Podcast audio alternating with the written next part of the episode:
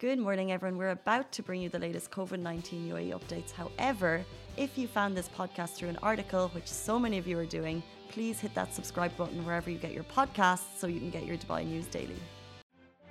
Dubai, how are you doing? Welcome back to the Lovin Dubai show where we go through all the trending stories that everyone in Dubai is talking about. Today we are going to talk about the British man facing 25 years for possession of a synthetic cannabis. He is appealing his case. And we'll also be talking about Fazza cycling around the newest Dubai mountain bike trail at Mushrif Park. Actors who recreated a scene from Squid Game in Dubai, and people have feelings. Oh, and Instagram has removed IGTV for good. But stay tuned because also later in the show we have James Smith who hates influencers talking to us about exactly why. And we also are very excited because it's a four day week. We only oh. are counting out the days until the long weekend. But before we get to all of that, I was watching Instagram stories yesterday and I was it was a proud moment. So proud. Our little boy. He's all grown up. has grown up. You're 25. Then what took you so long? Alibaba, one and only, uh, graduated. Do the wave, the queen wave. Oh. I'm gonna, I'm gonna be your mum's slapping pics. Go back, go back, go back. Woo! Ali!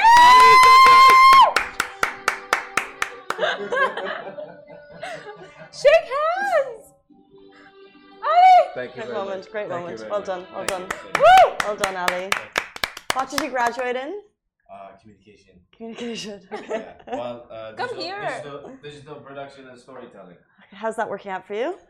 I'm basically doing everything that I studied. Interesting. And what uni did you graduate from? American University in Dubai. And how many people were allowed to attend? Um, so each graduate has two, two invitees. Who did you call? Mom and dad. Oh, they're here. Mm-hmm. Nice. For the graduation? Mm. I tried to sneak in grandma, but grandma couldn't make it. Yeah. Oh, because she couldn't. There was no space. Nope. No, they they just didn't allow extra people to come in. You get it though. As lo- at least you can have it. At least two people can attend. Yeah. And afterwards, party, chill dinner. Uh, no, no, I was tired, really tired. I just wanted to go Old home and sleep, so we just picked up grandma and we went to uh, oh. to eat uh, dinner, and then I just went home. That's cute. Old age has hit Ali. Twenty-five young. Should we have our moment too? We didn't get to attend our graduation either. Thanks, mom. Thank you. Is there a speech or just you walked walk past? No, there was no, there was no speech, right? No. Just like woo. Yeah, just shout out, shout out, Granny. Sorry you couldn't make it. Okay, let's jump into our top stories. Today we are talking about the British man facing 25 years for possession of a synthetic cannabis, cannabis, excuse me, in the UAE. He's appealing his case. So Billy Hood was arrested on charges of possession and selling drugs after police found cannabis oil in his car on the 31st of January. After receiving the information via a tip-off, he is now facing 25, 25 years in prison. And this story received heaps of international media attention, and it's currently pending with the Court of Appeal's decision. So now we have an update on the story. According to the National, the General Directorate for Drug Control, that's the, GDDC here in the UAE, they became aware of Mr. Hood and his case, who was intending to sell the substance when they found him with a large quantity, uh, and, and as well as that, a large quantity of cash on his person and properties used for vaping. Now, the source states Mr. Hood is now within his rights to appeal the case and that he has been treated according to UAE law, despite international media reports saying that he was forced into a confession. The GDDC here state that he had access to an English interpreter at all times. The UAE has a strict no drug policy. The type of oil Hood found uh, with, sorry, the type of oil Hood was found with can induce adverse health effects, and it's a chemical, a synthetic drug with no therapeutic effects. Now, uh, vaping CBD oil is legal in some European countries as it can relieve pain, anxiety, or stress, but because it contains trace elements of THC, the main psychoactive compound found in cannabis, it is illegal here. Now, it's um, actually funny, like just the conversation surrounding cannabis and drug drug consumption is coming back up around around some parts of the world. Like for example, India, a big mega star's son is now going through the probe of under the probe of drug consumption. So just that whole conversation is coming up again. Like, should cannabis be legal? Should cannabis be illegal? And just like the thing about drug consumption in a whole.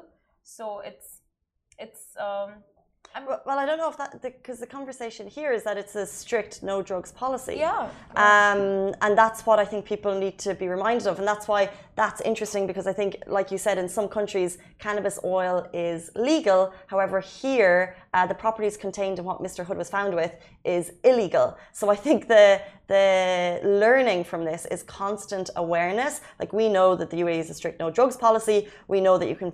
Uh, face lengthy times in prisons um, if you are found uh, with substances, and especially in this case, there was, uh, according to the report, an intent to sell because of the volume that he was found with. Um, so that's possession and intent to sell. Um, so I think it's just the awareness of just because uh, this type of CBD oil may be legal in some other countries, yeah. that doesn't mean it's legal here. Um, you know, there there was like uh, the different media reports are you know saying you know it's legal there and therefore why would he face 25 years here? But it's a different country, different laws. However, he is appealing his case, um, and there will be more on that story as we get it. And honestly, like if you're gonna come reside in the UAE, visit the UAE, you have to abide by the laws and the culture and all of that. It's not it's not like oh you come here, enjoy all of the lavishness and then compare it to other countries like oh it's legal there, why is it not legal here? You know, like Dubai and the UAE does you know they are very liberal about a lot of things, but I feel like in in the case of drugs, it's such a strict no drug policy. You can't really argue against it, you mm-hmm. know? Yeah, it's an awareness piece that we'll be following and keeping you up to date on when we have more information. Yeah, but moving on to our next story. Now, this is royalty approved. Fazza cycles around the newest Dubai mountain bike trail at Mushrif Park. Now, Sheikh Hamdan bin Mohammed, Crown Prince of Dubai, aka Fazza, went cycling in Mushrif National Park just yesterday with a small group of his pals and shared the scenic photos on social media. And well, you can say Dubai's newest 50 kilometer sand bike track, that is the first track of its kind to be built by Dubai municipality in Dubai, is 101% royalty approved. Now, Fazza captioned the post saying, I enjoyed mountain biking in Mushrif National Park, the first mountain bike trail in the heart of Dubai with a length of 50 kilometers. Now, if this doesn't give you an itch to grab a bike and get cycling, then I don't know what will. It literally looks unreal. So, if you're looking to head down to the tracks with your friends, then you can do starting October 19th. Um, obviously, the weather is cooler, there is breathtaking landscapes, daring bike trails. Sounds like an adventure filled weekend in the making. Like, genuinely, when I saw these photos, I assumed His Highness was had left the country because it literally looked like it was like the Scottish Highlands. So LA. No? I don't know LA. Well, it just looked like it was it was abroad. Just the way like all the trees and everything. Like it, it looks like uh, just somewhere that's like nature filled. Not that we're not right here. So then I saw that it was a new park. I was like, oh, it's amazing. And I love how this always happens. Like something brand new opens up, and you're like, oh, that's where I'm going to be spending my weekends from October 19th, which Oh is just around the corner, which is this long weekend. It actually. looks so good, and um, it was said it said that it has the capacity of taking in three thousand cyclists per day. So you know you can go in there nicely. I don't know if pre-bookings are needed, but like they, they have bike rentals at the place. So if you don't have a bike, you can just go there and rent one. Handy. Amazing! Like it looks so so good. Like it really makes you want to go there and just cycle around. Need to check the levels. Um, but yeah, it's interesting because this this type of uh, park for um, off-road cyclists, like it just looks unreal. So check it out. And this weekend they even announced the, uh, you know, for the Dubai Fitness Challenge that you can finally get out on the road November November fifth and cycle on Sheikh Zayed Road again. Oh, that's back. That's so cool. So it was a Dubai cycle or Dubai ride. Dubai rides, yeah, yeah, That's called. yeah. um, but that's another iconic route, which is not off trail, but super cool. And no doubt Highness Sheikh Hamdan will be doing something like that too. Let's jump into our next story. Uh, actors recreated a scene from Squid Game in Dubai, and people have feelings. Um, as you know, Squid Game is a true phenomena. It's blown all top net Netflix shows out of the ocean with its success. Within 10 days, Squid Game uh, reached number one in 90 countries. So 10 days after it was released. It's just phenomenal. It's the fastest growing show ever. Netflix, since it uh, since it released, Netflix registered a 981% engagement in its first week. The term Squid Games has been viewed over 22 billion times on TikTok, and internet traffic in South Korea jumped so much that the main internet service provider is suing Netflix. Oh my god. It's just it's just mental. So like there's this, the internet is just going mental. And right here in Dubai, Dubai cafes have introduced playground games to mimic the show. And this weekend, a resident captured actors recreating one of the most tense scenes in the center of Rixos Premium Dubai. So there's the, if you've seen it, episode two or three, the playground scene where you're trying to um, uh, it's a life or death situation doing a kid's school guard game, trying to carve out a shape out of honeycomb. Um, I'm even looking at it now, so uh, and it looks fairly real, right? Yeah, and they have the the mediators watching them from all angles. It's cool. It's so cool, and people are so hyped about Squid Games. It's insane. It, it is, and uh, you know, you're just getting a mixed reaction on this post. So let's say, for example, 223,000 view to the post, and of course, this is the internet, so not everyone had the same opinion. Um, let's say, first of all, uh, my glam gypsy says, "Why does everything get imitated here?" Because it's unreal. Um, Olive, uh, Olivier Nakakande, she says, "Wow." However, someone else pointed out that it's not great when schools um, have to ban playing Squid Games because they're all getting scared and then people are recreating it in public places. This is just not suitable. God, what, what, did, what, what are the replies for that comment? Um, okay, well, someone said calm down, Karen. Um, but I don't know. I get fair. Um, but it, but it's it just shows you because obviously this game. Have you have you seen the show? I mean, Brutal. Brutal. It does promote violence on you know like it makes it acceptable. Like you know somewhere you just start like it's, just, it's not acceptable what they do with that game. Definitely not but like somewhere you just it just normalizes you know? Like as you keep watching you just get more and more desensitized to the amount of violence that's going on in the show. Mm. like you get so carried away by the whole theme of it and the whole just like suspense of it that you forget that the underlying thing which is like suspense i mean which is the killings and the just the bloodshed it's it's a lot you know what I mean? I heard you, I heard you know what you mean. It's like, but then we're talking about action movies overall, or yeah. like killing movies overall. It's not just Squid Game that uh, that promotes that, but they would be the same as um, like all those PlayStation games that people are into. What is it uh. like Call of Duty and stuff? Like you're physically killing someone, and therefore, so I think that conversation is around that. But I think in this case um, we're recreating scenes. Like I love that Dubai jumps on it so quickly. Like there's that Dock Cafe in Abu Dhabi where you can go and carve out the honeycomb. Like it's like this is an internet moment. Yeah. Like the stats that uh, Squid Game has just blown everything else out of the water.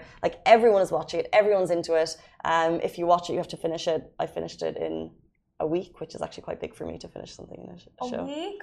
It takes a yeah one, one day. day. You can't stop. I've never watched something in one day. I can't. I can't give what one day. You know, I finished two Netflix shows in one day. In the proper speed or the fast speed? No proper speed. Oh my god. What do you mean How? fast speed? There, Netflix has a speedometer now. Like you can increase the speed of the show. Oh. It's so handy. But you know what? Like when something's viral, you gotta cash in on it. You gotta cash in on it and do things timely. So you you know like you get the benefits of it while you can. So these actors. I do want to know why just... they were. So it's Rixos Premium. Is it like putting on a show for people? Like, like it's really, it's so legitimate. It's so scary. My only thing about this is you're going to see people dressed in these red uh, guard costumes for Halloween, and it's just a bit creepy. To be honest, I, you need to see their faces. I need to hear your voice. Everyone is going to be wearing that costume. Yeah. Yeah. Are you going to be a guard or are you going to be a prisoner? prisoner. Going prisoner. for the money. Yeah. Mm. Yeah. I want to be a billionaire. There is talk of a sequel coming up. you gonna win? That's it's so due for a sequel. I you could easily ending, sequel yeah, yeah, yeah. There will be a sequel. Because there's so many questions actually. the ending was uh, very just a cliffhanger types. Anyway, moving on to our next story Instagram removes IGTV for good. Now, IGTV, which was Instagram's first big push into video that was introduced in June 2018, didn't pan out exactly as anticipated, and now the standalone product has been removed from Instagram altogether. So, in case you're wondering if videos on the platform will only be limited to a minute long as a result of IGTV being removed, then you'll be glad to know that that is not at all the case. Now, as now all videos excluding reels which is separate posted to the main instagram feed can now run up to 60 minutes long and you'll no longer have to leave the main feed to view them and also if you're a user of the igtv app it's now being rebranded to instagram tv app and will remain as a destination for people to visit with the intent of watching video. Now, a quick search on Twitter also shows Dubai peeps lauding the new move and uh, bidding IGTV a happy farewell. I still have it. IGTV? Yeah. So if you check out Lovin Dubai from your own Instagram account, you'll see the IGTV option is gone. Ah, Yeah. okay, but you can still upload. So, for example, small plug on Instagram, this show immediately goes on to IGTV right after. Yeah.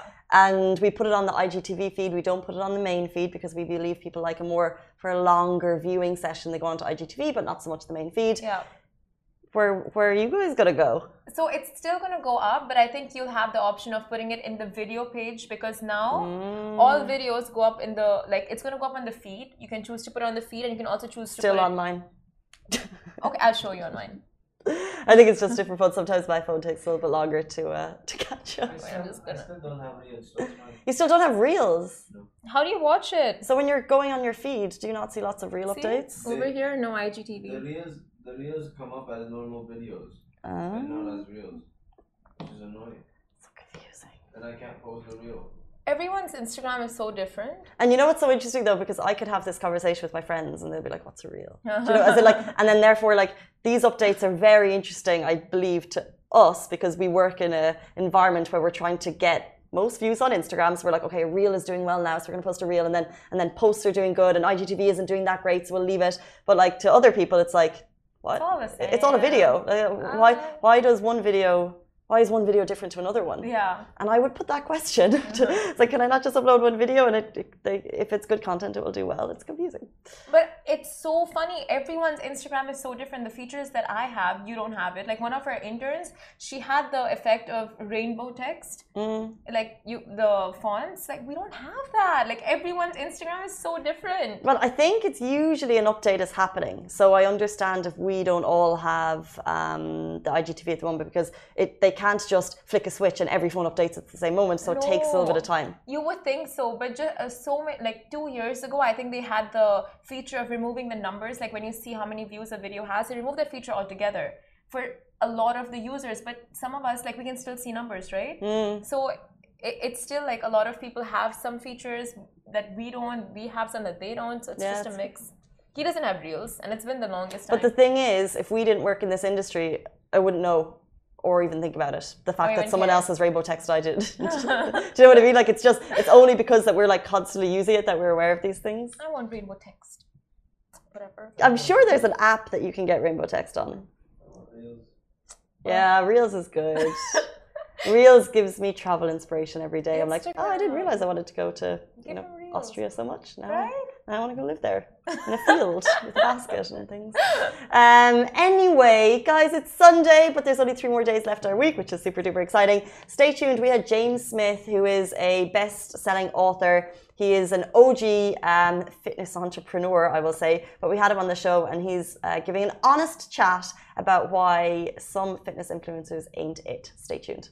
Lovin Extra is here. This is the new membership, and while absolutely nothing changes for our readers, extra members get access to premium content, exclusive competitions, and first look for tickets and access to the coolest events across the city, and Lovin merch. If you subscribe right now, a very cool Lovin Red Eco Water bottle will be delivered to your door.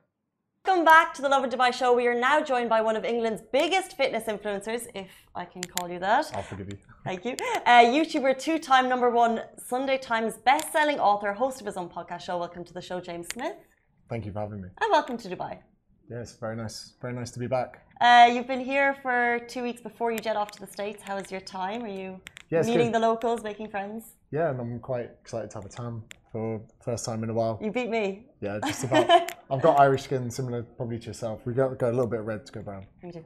And have you been working out here since you got like outside? How are you finding the weather? Uh, it was really hot the first week I got here, and everyone was saying, "Oh, it's a bit too hot." I was like, "It's cold in the UK," but then I got here, I was like, oh, "It's a bit hot." Yeah. Um, I've been training jiu-jitsu while I've been here, oh, so cool. yeah, I've been very welcomed by one of the local team at Champs, but a bit demoralised at the same time because they're a very good team. I'm sure that's just being humble. Um, let's jump into who you are and let our audience get to know you a little bit better. Um, one of the headlines that jumped out at me about you is you have been called the Gordon Ramsay of the fitness industry. Why is that? Uh, How do you feel about that too? Yes, I'm flattered to be, you know, compared to someone who's so successful in their field. I think it's very flattering. I think that we're both very direct, to the point, no BS. We swear a lot, and then the fact I'm probably blonde uh, and very shouty could be a contributing factor. All I'm thinking well. right now is like idiot sandwich. Are you like that to Yeah, people? yeah. do you know, I haven't actually seen too much of Gordon Ramsay's stuff, but then when I have dipped into it and seen it, I was like, okay, I get it Okay. because it's not what I'm like all the time. It's social media and similar to probably what Gordon's done. You've got to keep people entertained at the same time as delivering them content they find valuable. Uh, if I had a passion for cooking, I probably would have seen more of his stuff. Alright. But uh, yeah, I think that you're in that space. We need to deliver valuable content, but at the same time, some people do need to get told off. Interesting. Talking about your approach, have you always been, I guess, you said you were there confident, direct, like going back to when you were a kid, has that always been your personality type? Um, probably more rebellious when I was younger than anything else. I've not ever really been in a position to be authoritative with anyone. So I worked in a corporate job up until my mid twenties, where I was at the bottom of the food chain, having to, you know, work on computers and send emails. So I never had the opportunity to do it. But I think from a responsiveness standpoint, rugby coaches, for instance, when I was growing up, I responded much better to the ones that were honest. They would say to me, you know what, you're being dropped because you played rubbish at the weekend. Can't believe you played that badly with your parents watching. Get better or you won't get selected again. And it hurt. But then the next training session, I'm there. I'm there on time. I'm not pissing around.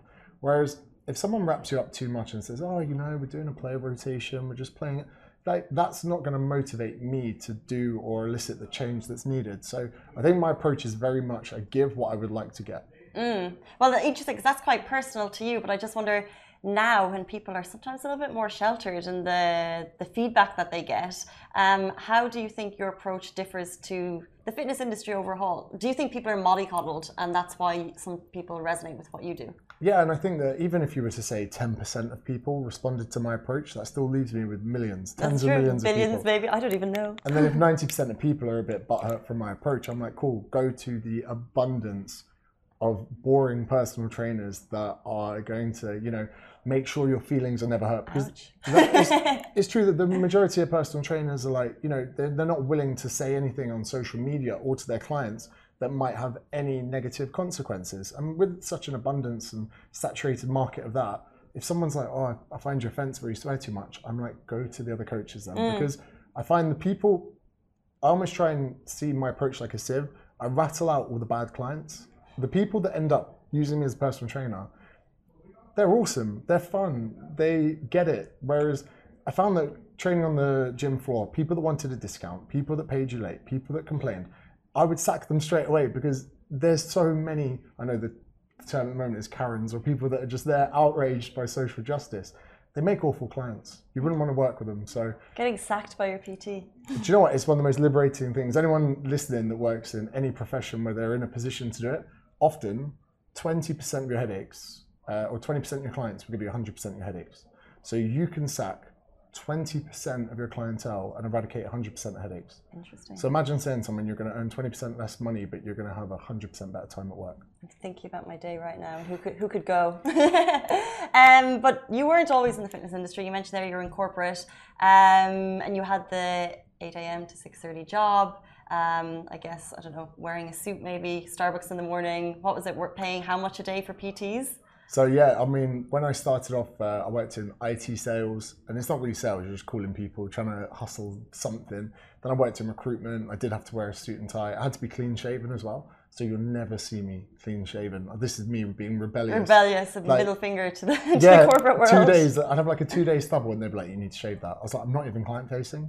I'm literally sat in an office with all of my peers. I'm getting told off having a bit of stubble come I think a lot of people can resonate with that. I'm not client facing, so why do I have to follow these ideals? Yeah, and, and I'm a very warm bodied person. I live in shorts all the year round, even in winter.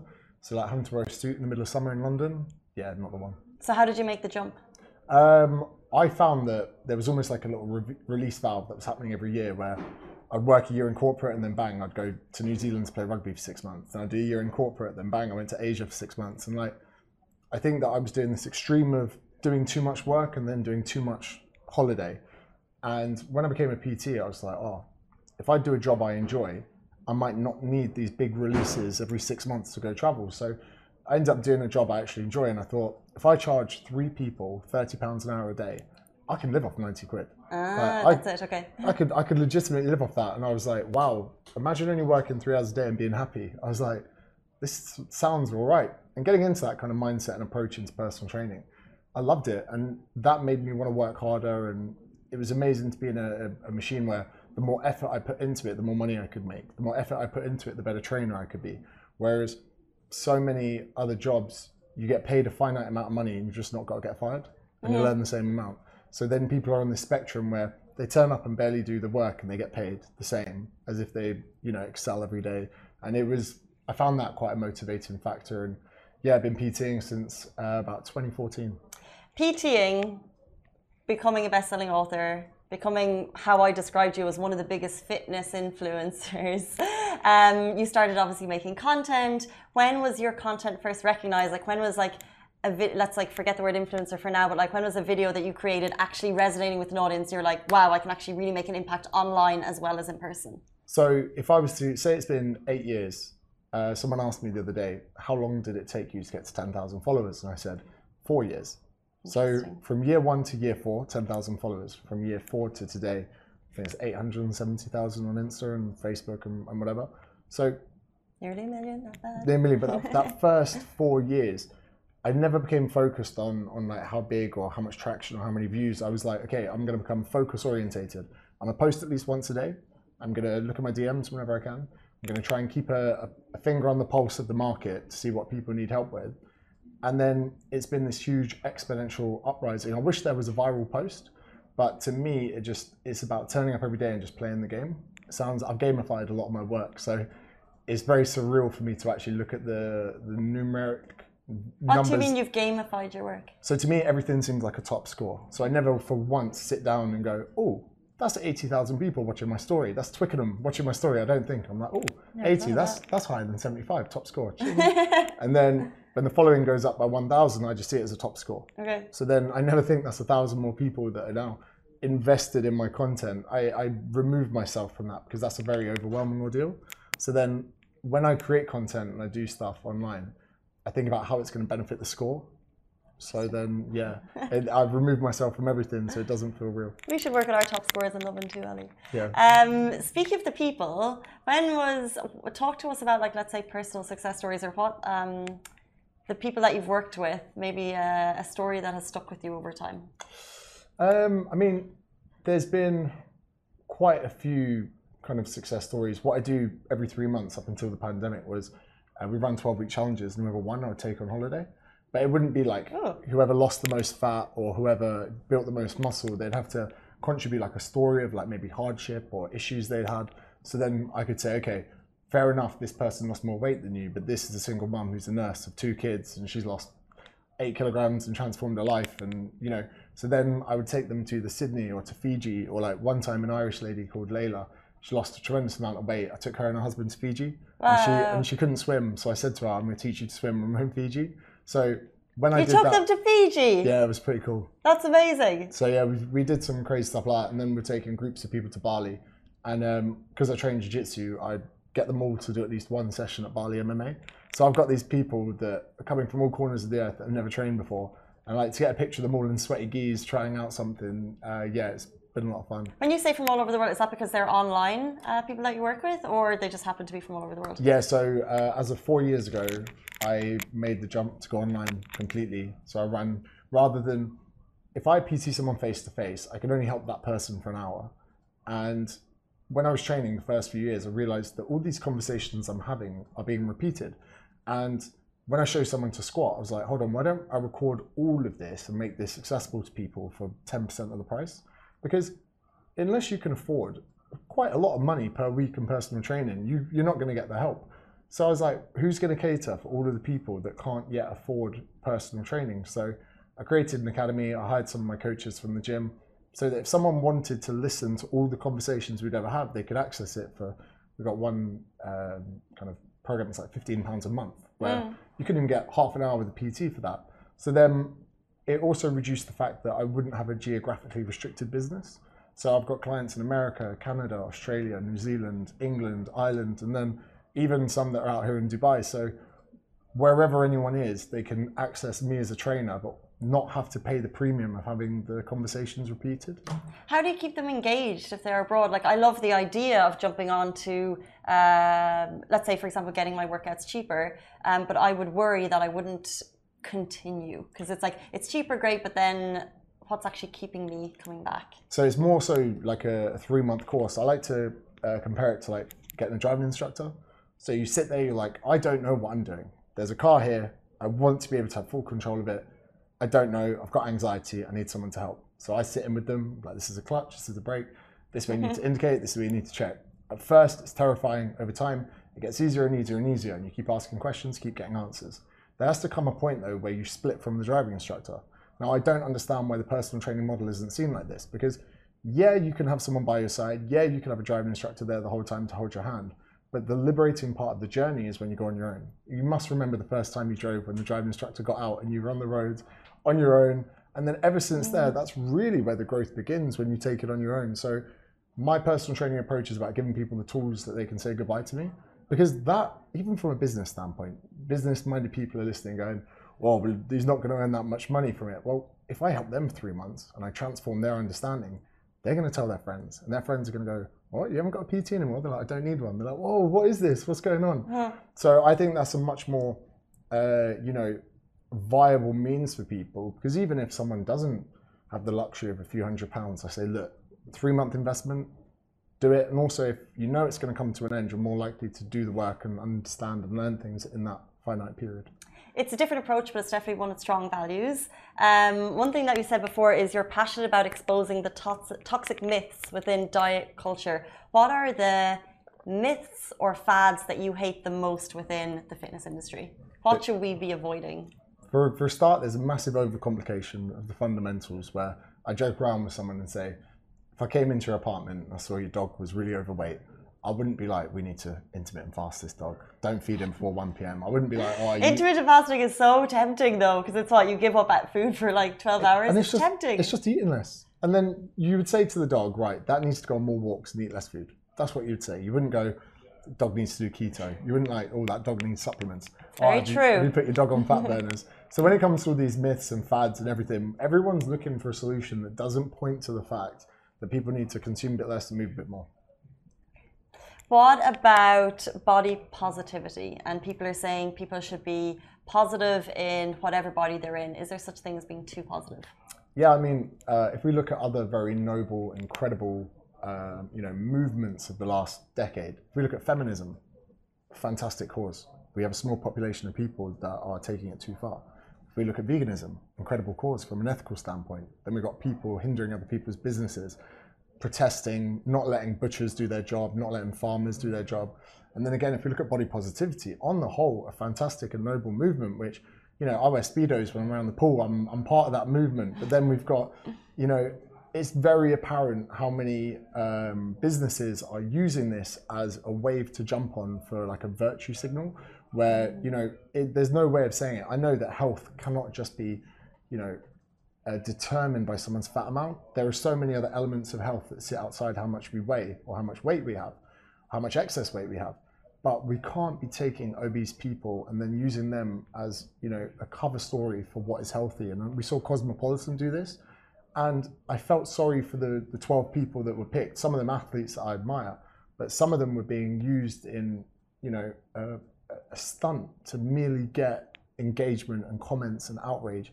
And I don't, I can't imagine what that feels like for someone to be picked where, you know, they are a plus size model or body positive or whatever you want to call it. But they must know deep down they're being used as part of a, a current trend to get to the top of algorithms. And hmm. that I don't think is fair. And I think that if I was to put that in front of most people's parents, they go, what the bloody hell is that? You know, the conversations happening in front rooms that would never go online. It's created a false echo chamber where people are so petrified of being you know, cancelled online that no one speaks up about it. So you put a picture of an obese person promoting even health foods. There are some companies in the UK promoting health foods using obese people, saying this is healthy, but because the comment section will only be of people backing up the narrative, people feel like, oh, maybe they go, oh, maybe this is the future. Maybe this is what the world's about. Well, people uh, believe what they want to see. Exactly. And if someone goes, you know, this isn't healthy, boom, you are the social justice warriors will come for you. and you know, health at every size. You've got this. How dare you? Fat phobic. You you challenge the status quo in this like uh, narrative. You're fat phobic. You say that you know um, someone who's uh, born a male, you know, competes in a female sports. You're transphobic. You know, you want to talk about anything to with race. You're racist. You want to suddenly there's a social justice rebuttal for any conversation that's being had.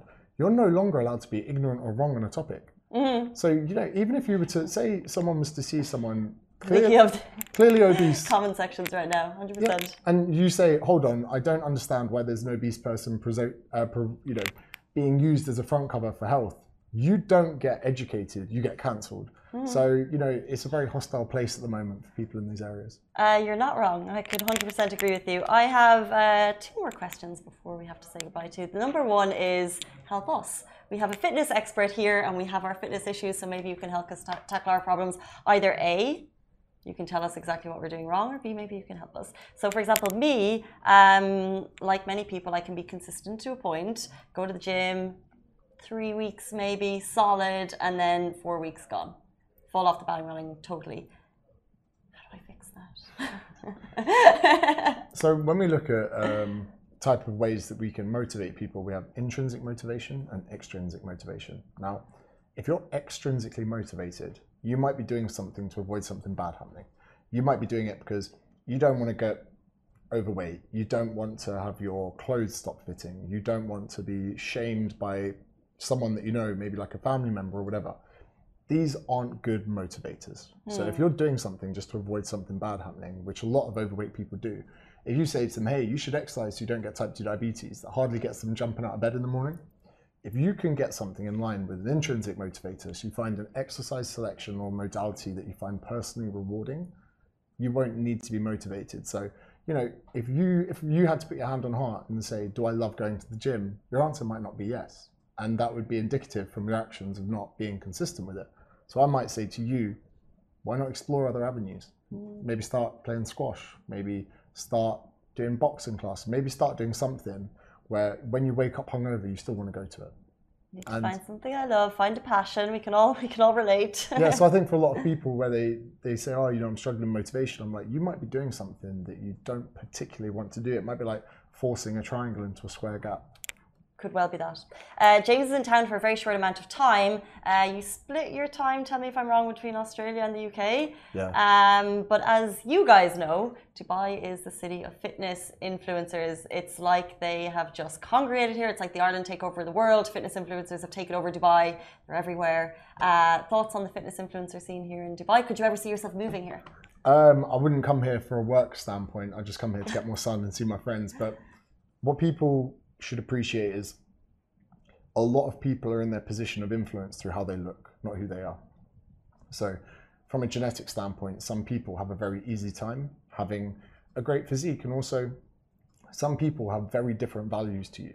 Now, you and I might value friends, family, going to nice restaurants, and having a good brunch once a week. There are some people out there that only value how they look. They're hugely insecure. They have nothing going for them in life apart from this existential angst about how they look. So they're willing to be hungry, to eat the plain chicken and vegetables, and to look a certain way, to portray themselves. It is their identity. Now, when a hundred of us put a picture up on Instagram, those people that care about how much they look that much and don't have a life outside of it will go to the top of the algorithm. For a lot of these people, they are only in this position because of that. So the reason that people don't connect with them, the reason that people don't have this kind of relationship with these people is because they found their way to the top merely on their values and how they look. That doesn't mean they're qualified to help you. It doesn't mean they particularly care. You can tell how little they know about their clients' problems because they don't post solutions, they post workouts. Hmm. Oh, hey guys, here's today's workout. No one cares. How are you helping someone with that? You know, it's it's such a crazy world we live in that these people, even these influencers, the reason they're all here and most of them are skint, and uh, you know, I, I know a couple that go to the UK. Imagine this, Dubai influencer. I won't name him. Please don't. Went to my local barber. And he's got a big following. Got a haircut, fist bumped him, and walked out without paying. And I was like, it's apparent that these guys don't really understand their market or their demographics because Oof. their content is about them, how they look, some downlighting, and some tanning oil. It's not about helping people, and that's why in probably ten years' time they won't be doing what they're doing. Okay, so you're not a massive fan of the fitness industry. That is quite clear. However, um, a lot of wisdom and a lot of uh, gems that we can hopefully look back on and get some motivation to go out and working out. Uh, thank you for your time. Cheers. Thank you very much. And if you come back for a holiday, you're more than welcome back in the studio. Guys, that is it for us on the Lovin Dubai show. We're back with you every single weekday morning, same time, same place. Stay safe, wash your hands. I'll see you then. Guys, that is a wrap for the Lovin Daily. We are back same time, same place every weekday morning. And of course, don't miss the Lovin Show every Tuesday where I chat with Dubai personalities. Don't forget to hit that subscribe button and have a great day.